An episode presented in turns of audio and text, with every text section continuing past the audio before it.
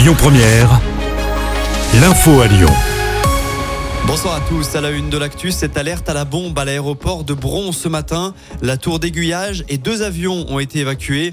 Des fouilles ont été effectuées rien n'a été découvert. Le trafic a pu reprendre à la mi-journée. Cinq autres aéroports ont été évacués en France pour le même motif. Laurent Vauquier milite pour la reconnaissance faciale aux abords des lycées. Le président de région s'est confié aux Parisiens aujourd'hui. Si on ne réagit pas, le prochain drame est écrit d'avance, a-t-il dit.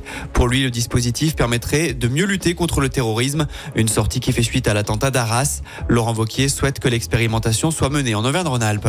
Dans l'actualité internationale, la France condamne la frappe sur un hôpital de la bande de Gaza hier soir. Bilan, plus de 200 morts, dont une très grande majorité de civils. Rien ne peut justifier de prendre des civils pour cible. Toute la lumière devra être faite. Ce sont les mots d'Emmanuel Macron. Le Hamas et Israël se renvoient à la responsabilité de ce drame. Un ancien Premier ministre est à Lyon aujourd'hui. Édouard Philippe est là pour dédicacer son dernier livre qui s'intitule Des lieux qui disent. Il est ce soir à la librairie Des Citres de la place Bellecour. 5000 offres sont à pourvoir. La huitième édition du village des recruteurs a débuté ce matin au Palais de la Bourse à Lyon. Jusqu'à demain soir, 90 entreprises vous attendent sur place.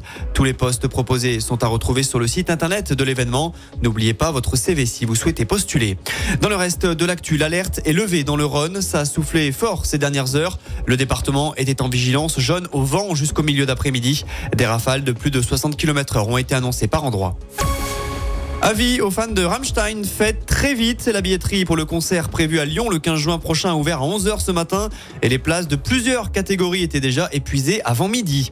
Enfin, on passe au sport. En foot, les Bleus se sont facilement imposés contre l'Écosse hier soir. Succès 4-1 grâce notamment à un doublé de Benjamin Pavard. En revanche, en basket, nouveau revers pour l'Asvel, le troisième en trois matchs d'Euroleague. Défaite 89 à 84 sur le terrain de l'EFS Istanbul hier soir. Nouveau match en Turquie demain à Fenerbahçe cette fois.